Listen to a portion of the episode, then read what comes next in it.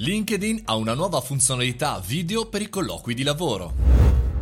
Bentornati al caffettino, sono Mario Moroni ed oggi parliamo di social, parliamo di LinkedIn, parliamo di lavoro dopo questo inizio di speciale smart working eh, sul mondo del lavoro. Sono i primi due giorni abbiamo appositamente parlato di questo, mi trovate su YouTube, su Facebook con degli approfondimenti. Volevo anche, come dire, parlare di LinkedIn che da pochi giorni ha lanciato questo nuovo servizio, questa nuova funzionalità eh, sulla propria piattaforma. Come funziona? Funziona questa, eh, questo servizio e perché? Beh, inizialmente è un servizio video per i colloqui di lavoro. Proprio in piena emergenza Covid-19 viene incontro sia a chi cerca una nuova risorsa eh, che non può incontrare dal vivo, chi si vuole cambiare lavoro in questo periodo un po' particolare, magari fa fatica. Bene, allora questa funzionalità chiamata video presentazione ci permette eh, dopo la prima selezione, dopo aver mandato il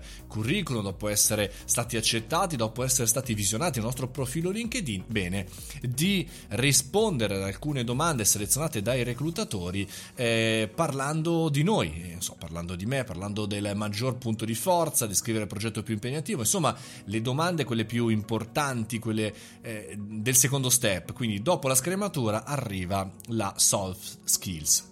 Perché eh, eh, succede questo? Perché LinkedIn si è lanciata? Bene, secondo la ricerca di Global Talent Trends, riportata da LinkedIn, viene evidenziato come il 92% dei professionisti del settore delle risorse umane reputi le soft skills eh, ugualmente o più importanti delle hard skill nel processo di selezione, ovvero se sai fare una cosa è uguale eh, a come la sai raccontare, come ti sai raccontare. Beh, assolutamente importante e in linea anche con quello che diciamo spesso all'interno dei nostri processi formativi, anche chiaramente sulla masterclass. Beh, allora tutto a posto, Mario, siamo a posto? Tutto bene? Il problema in realtà è che tu puoi avere tutte le piattaforme che vuoi inventarti qualsiasi cosa ma il problema è che qualcuno deve saperle utilizzare, cioè io dubito che tutti i candidati sapranno realizzare un proprio video, c'è bisogno di esercizio per cui aiutiamoli, diamo delle indicazioni come fare, mettetevi ragazzi a fare degli esercizi, mettetevi a registrare dei video prima di